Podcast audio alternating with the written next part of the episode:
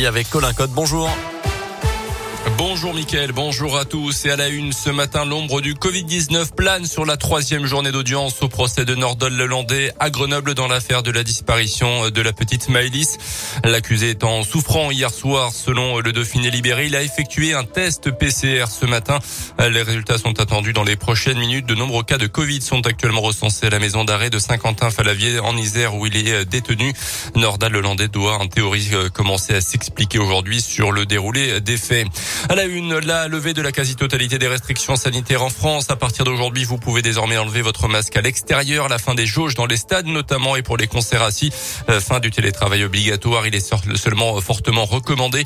Fin janvier, le Premier ministre avait évoqué un allègement du protocole sanitaire à l'école après les vacances d'hiver, soit pas avant le 7 mars, date où tous les enfants seront de retour en classe. Prochaine étape de ce calendrier de lever des restrictions le 16 février avec les réouvertures des discothèques. On pourra aussi se restaurer dans les stades, les ciné et les transports en commun. Un coup dur dans le Mâconnais pour l'emploi avec la fermeture annoncée à la surprise générale hier de l'usine Eurosérum à Saint-Martin-Belleroche. 119 emplois vont être supprimés dans les prochains mois. Raison invoquée en comité social et économique hier à la concurrence sur le marché. Des actions de salariés pourraient d'ailleurs être menées dès aujourd'hui.